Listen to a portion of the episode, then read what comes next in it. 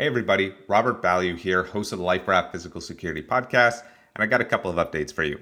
First, no new episode for you this week. We're wrapping up season one of the show, so I'm taking a short hiatus from recording interviews. Not to worry though, we're coming back with season two of the podcast. I've already lined up some great guest interviews. Few names longtime listeners might recognize, like Alan Saquella, Drew Neckar, and Russ Law.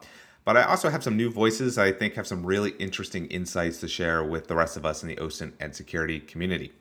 Finally, we're getting a new name. For season two, we're rebranding the show as Talking Threat Intelligence. After talking about it with the team here, we think this better reflects the content of the podcast. So if you notice a change in your pod reader in the next week or two, please, please, please don't unsubscribe. Anyway, that's all I have for now, and we'll be back soon with some new episodes.